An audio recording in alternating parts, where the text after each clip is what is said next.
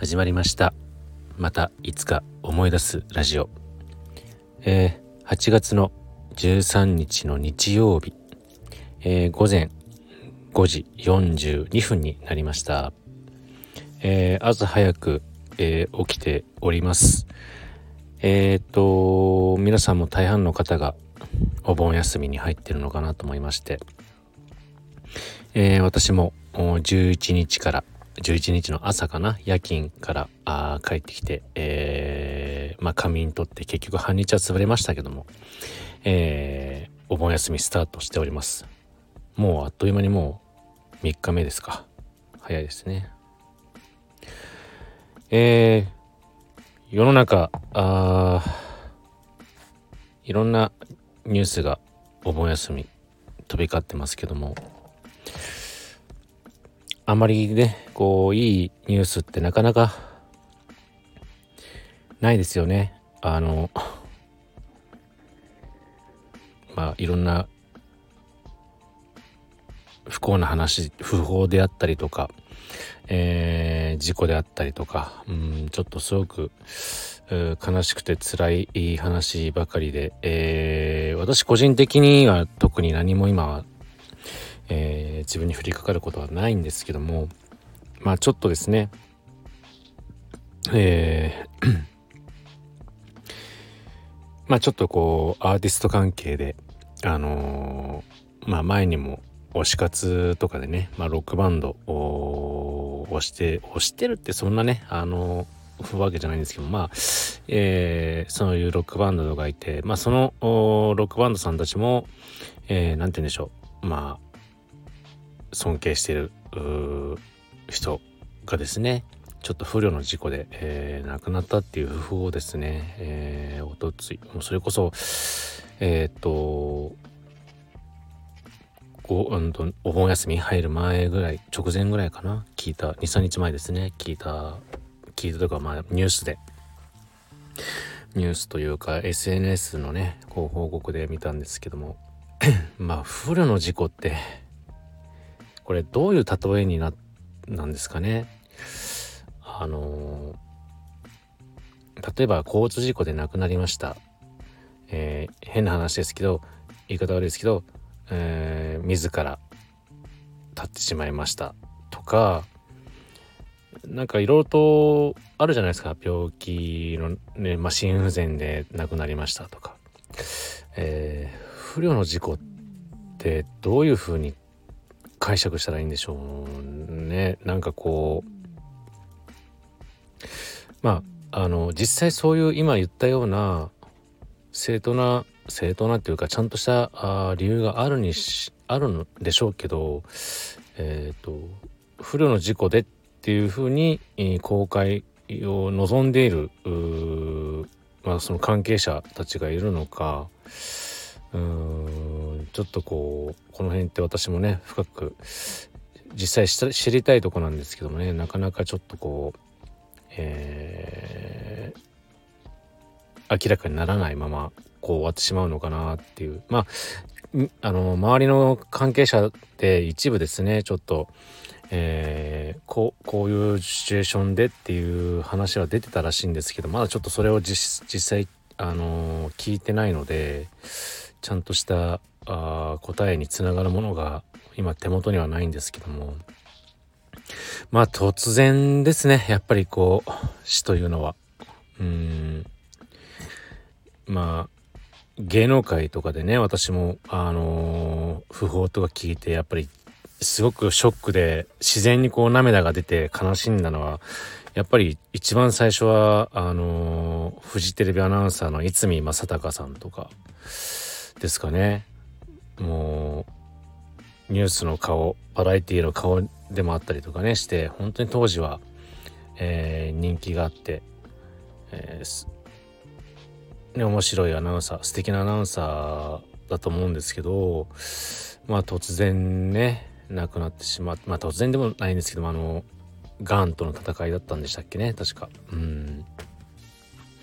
まあそれと似たぐらいショッキングだったのはやっぱりコロナ禍で、えー、突然ねあのー、早々志村けんさんが行ってしまったりとかですね。やっぱりこの辺はやっぱり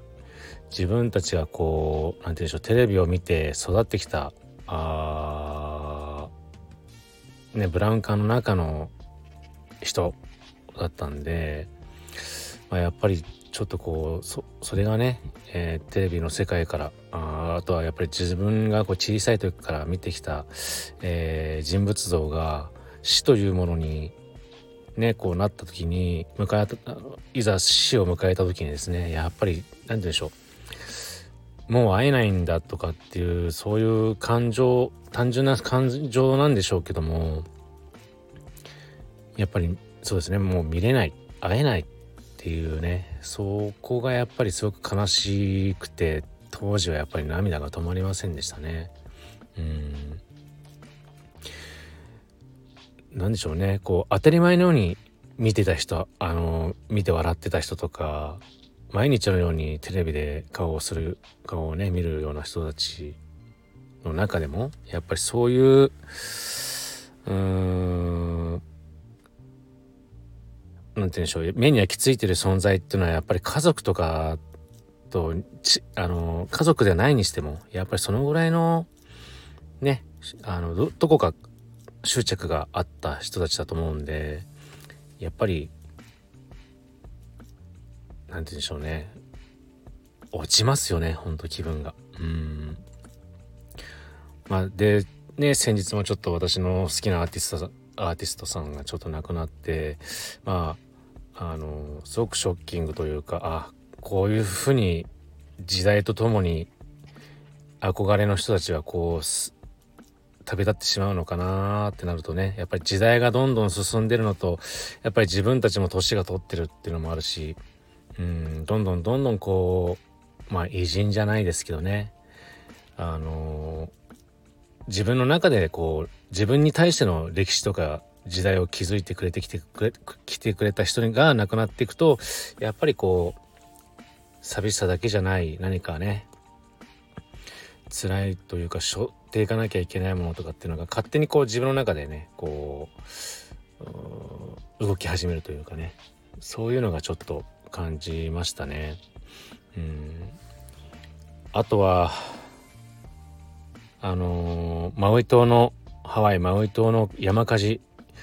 えー、ラハイナのですね山火事はやっぱりあれ映像とか見たらですねもう本当に言葉が出なかったですね。映画なのかっていうぐらい、あの、なんて言うんでしょう。戦、戦場？戦場のような感じ、灰と化してる。うん。あれがこういう自分たちが生きてるあのさなかにああいう状態とか光景っていうのを見見ちゃうんだな見てしまうんだなって思いましたね。あのまあ先日もちょっとちょこっと話しましたけど個人的にはちょっとハワイに対していろいろとまあそんなね強く皆さんとあのマニアックな人と比べたらねそんなに思い入れは小さいかもしれませんけどもやっぱり自分の、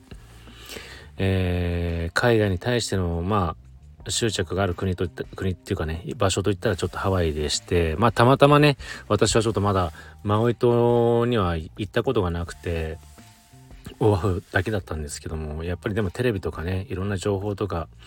えー、見ててあのやっぱりこう旅行の回数が増えていくと次回はここ行きたいよねマウイ島行きたいよねハワイ島行きたいよねってやっぱりそういう選択肢が絶対あったんでいずれ行くかもなって思ってたところにですねこういう話が来るとですねやっぱり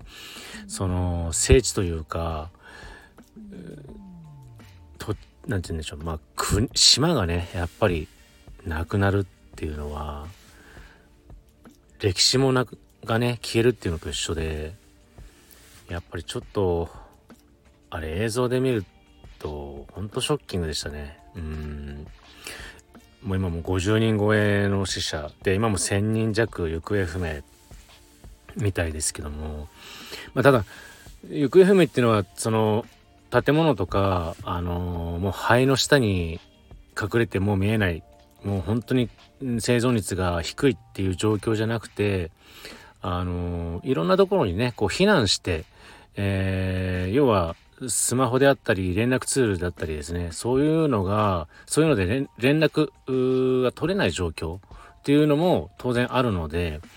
えー、生存されてる方は当然だと考えればやっぱり1,000人ぐらいの方がやっぱりそういう何もね持たずにもう即座に逃げたからこそ手元に連絡するね危機がないっていうのはそれは納得するなとは思うんであのね無事あの助かってるのを本当に信じたいのと、えー、今もねあのオアフ島の方からどんどんあの物資支援をしてるみたいでもう何でも欲しいんですよね今は。多分そのそれこそ、えー、スマホの携帯充電ケーブルであったりとか充電器もそうですけどもただただ食料衣類だけじゃなくてもうすぐ家族に誰かに連絡をするためにもしかしたら充電が切れてるけども手元にはスマホがあったらそれによって一人でも一家族でも救われる可能性があるんでやっぱりそういうところでね本当にあのー、近隣の島々の方の支援っていうのは本当に早く一刻も早く行ってですねまずは、えー、安否をですね確認できるというか、えーと、保護してもらいたいなと思いますね。うんもうあの私はね経験したことないしこんなこと軽々と口で言ってしまったらちょっとあの語弊があるかもしれませんけども本当にあの戦争とかねもう何て言うんでしょうもう背徳化した戦場そういうところで、えー、いた生き残ってた人たちがもう暑くてやっぱり水とかねもう自分のやけどとかを現実をこう逃げたいがためにいろんなとこに行くと思うんですよね。ちょっとした水たまりとか何でしょう冷たいところとかそういうところ探して出てあの逃げ回ってたと思うんですよね。で今助かってる人たちの話をなんかテレビでちょっと聞いた見たんですけどやっぱり海に逃げた海に逃げてもやっぱりもう熱波がすごいと。うん、で海に逃げ込んでもやっぱりその潮の流れとかでやっぱり次自分がね海のあの沖の方とかに引っ張られてしまうっていうその辺をうまくこうに流されないように何て言うんでしょう瀬戸際でこう待機してる避難してるっていうのがそういうのを聞くだけでもそれが例えば自分たちがそういう立場になった時にどこにどうやって選択肢を決めてそう逃げれるのかなって逃げなきゃいけないのかなって。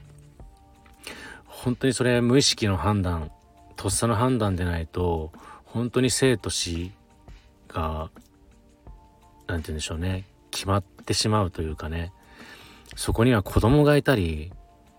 年配のね両親がいたりとか高齢者の方がいたりとかってなったら自分の身だけじゃなくて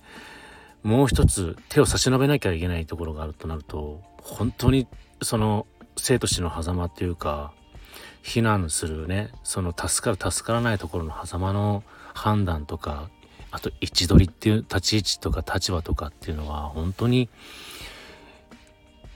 何て言うんでしょうこう生と死のもうギリギリの瀬戸際なのかなってあの見てて聞いててすごく思いましたね。うん。まあ本当にあの今自分たちが何もできない、何も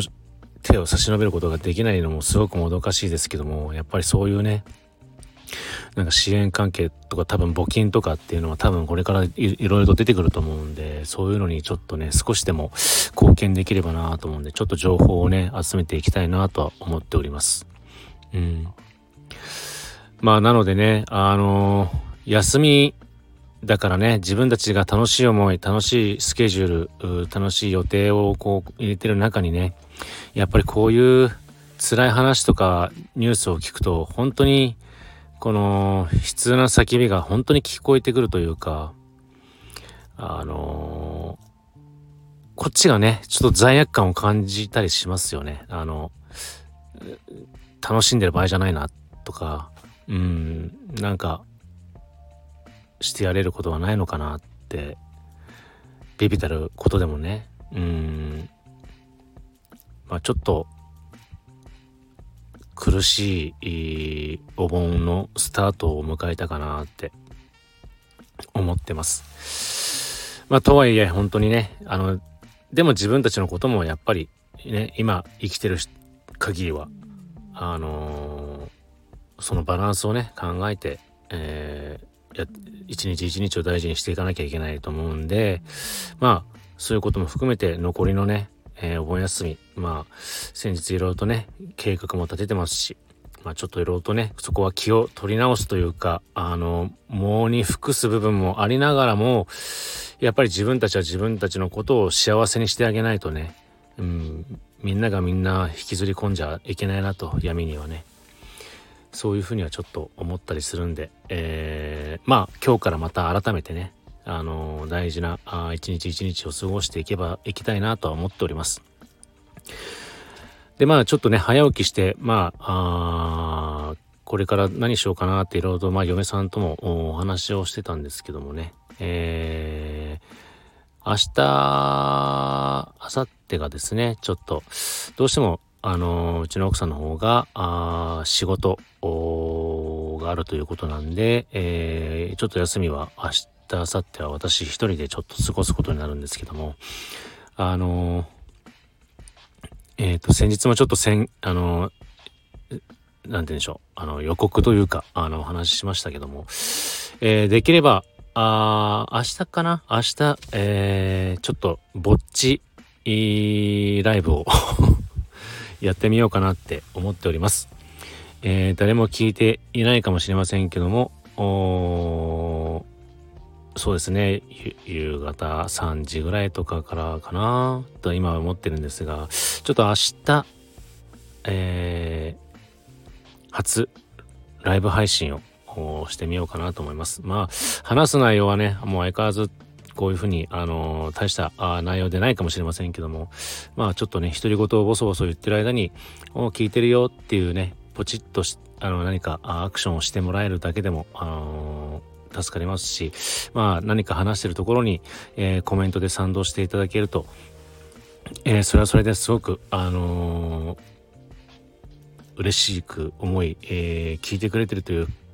あの感動ですね、えー、それを味わいたいなと思ってるんで。まあないならないでそれは仕方ないことですけども、えー、まずは、えー、やってみないとわからないということで、え、やってみようかなと思っております。え、ただですね、え、午前中とかは多分いろいろと勉強したりとか、あまあ、使用関係を済ましてですね、えー、夕方ちょっと前ぐらいから昼過ぎぐらいからちょっとやろうと思ってるんですけども、えー、多分午前中にあらかたあ予定をちょっとクリアしたらですね。まあそうですね。まあビールとかちょっとワインとか飲みながらあ気楽にちょっとお話とかあさせてもらえればなと思いますんで、えー、もしお時間ありましたらあちょっとチェックしといていただいて、えー、全部聞かなくても構いませんので、えー、お邪魔してきたよっていうね、えアクションでも押していただけるとすごく幸いです。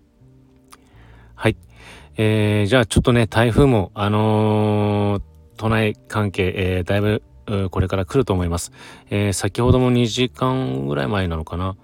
えー、ちょっとね、スコールというか大雨がバーッと通っていって、またこれから来るかと思いますけども、えー、自分ですね、皆さん用心して、えー、まあ、不要なね、外出は本当避けていただいて、えー、まずは、あの、身を守りながら、えー、楽しめることをやらなきゃいけないことをね、こう、ここぞとばかり、えー、時間を費やしていただければいいんじゃないかなと思います。はい。じゃあ今日はあここまでになります。え、またいつか思い出したらお会いしましょう。